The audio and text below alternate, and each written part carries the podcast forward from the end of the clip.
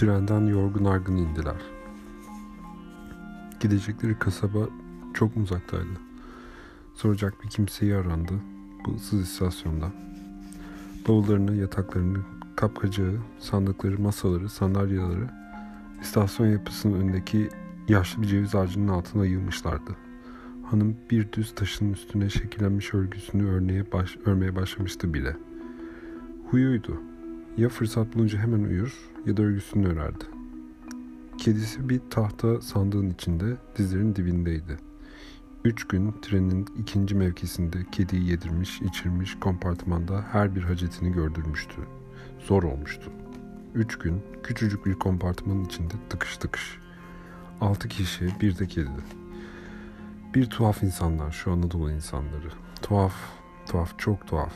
Uyumadan önce bir iyice burunlarını karıştırıyorlar, sümkürüyorlar kocaman bir mendile. Sonra ayakkabılarını çıkarıp ayaklarının ayaklarını altlarına alıyorlar. Başlarını arkaya dayayıp gözlerini kapayıp uyuyuveriyorlar. Başlarını dayar dayamaz hep birden başlıyorlar horlamaya. Onlar horlamaya başlar başlamaz da kedi başlıyor miyavlamaya. Amanın ne miyavlama, düşman başına. Kulakları sağır eden ayak kokusu, türlü türlü, pencereyi açsan açamazsın soğuk. Bir de kedi çişini etmez mi sandığın içine? Onun da çişinin kokusu karışmaz mı ekşi ekşi ayak kokularına? Dayanabilirsen dayan. Melek Hanım'ın üç günde üç yıllık ömrü tükendi. Melek Hanım'ın böylesi bir trende ilk yolculuğu değildi ki. O kendini bildi bileli böyle trenlerde ayak kokuları içinde. Ama bu sefer fazla geldi, çok geldi. İşte bu kedi yüzünden. Ah, ah, ah. Bu kedi olmamalıydı. Bunun yerine başka bir kedi olaydı. Melek Hanım tren Bozkır'dan geçerken, tren Bozkır'dan geçerken ay ışığı da vardı. İşte o zaman vagonun penceresini açıverir bu ciyak ciyak miyavlayan kediyi aşağı ataverirdi. Bunu bu boncu atamazdı. Neden atamazdı? Kim olsa atamazdı canım. Kim atabilir bu kediyi bozkırın çölüne, ay ışığının ortasına? Kimsecikler atamaz. Neden atamaz? Çünkü leyin canım. Bu kedinin bir gözü sarı bir gözü mavidir. Mavidir acanım.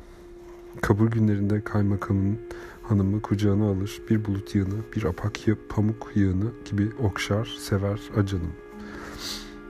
Posta müdürü Remzi Tavdemir birisini arıyordu bu ıssızlıkta. Bu bir insanı, bir köylüyü, bir demiryolu işçisi, bir demiryolu işçisini, istasyon şefini. Hiç kimsecikler yoktu ortalıkta. Az önce tren kalkmadan önce bir, bir tek kendileri inmişlerdi ama trenden burada kırmızı şapkalı birisini görmemiş miydi? Şefin odasına, istasyonun bekleme yerine, az ilerideki kapısı açık eve girdi çıktı. Kimsecikler yoktu orada.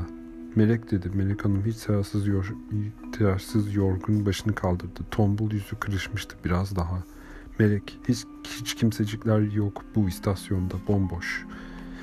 Yoldan bir gelip bir geçen de yok. Kasaba uzaktı mı acaba? Buraya uzak mı Melek Hanım? Ne bileyim ben dedi sertçe. Ben ne bileyim. Başını indirdi. Remzi Bey yorulmuştu. Dizlerini, dizleri sızlıyordu. İçinde bir karamsarlık vardı.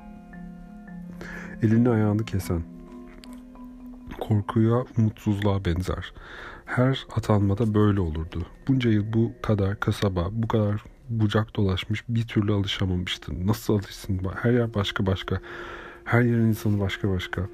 Remzi Bey tanımadığı insandan, tanımadığı yerden korkardı. Kim bilir bir insanın iyilik mi kötülük mü, dostluk mu düşmanlık mı düşündüğünüz şöyle yüzüne bakınca kim bilir tanışmadan, konuşup görüşmeden bir insan korkuludur.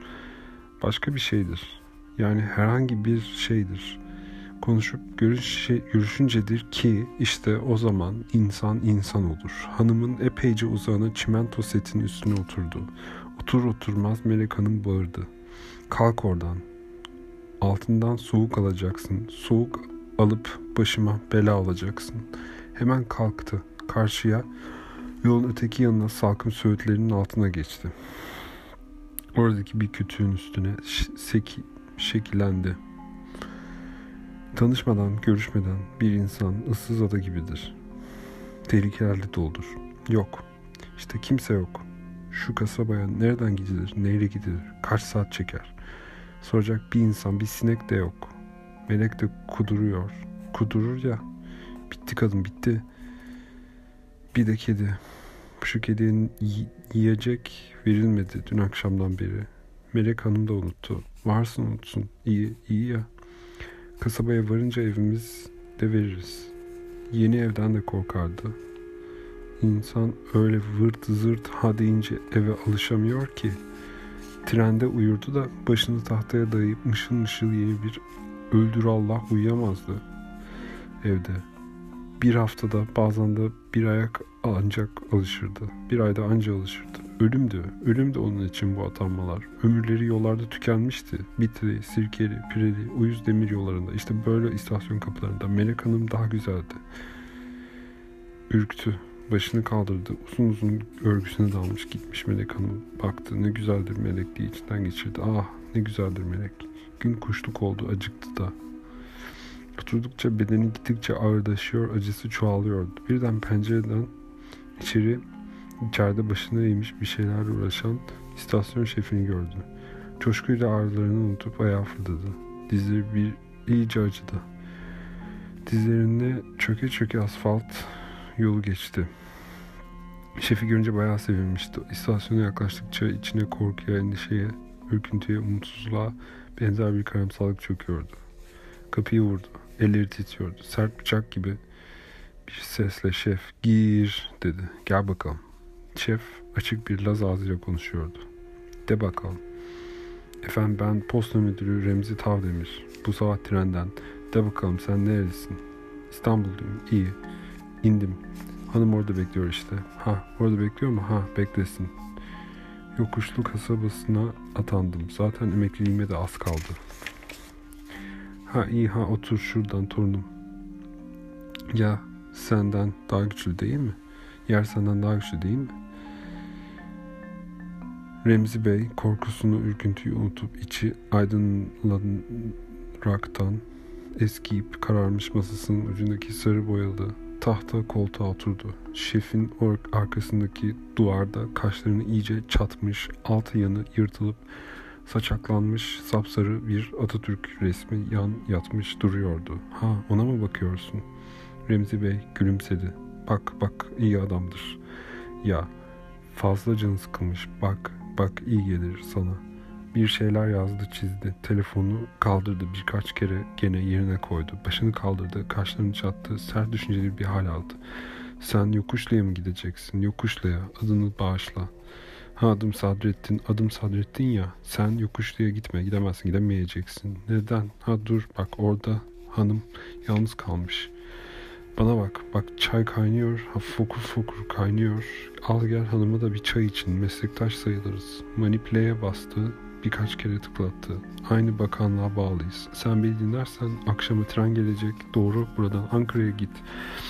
Git, kan, hanımı da al, gel de bir çay için. Çok güzel çay. Buradan geçen kaçakçılar bana paket paket bırakırlar. Ben de korurum onları. Bakarım onlara. Ha, el eli yıkar. Elde döner, yüzü yıkar. Değil mi torunum?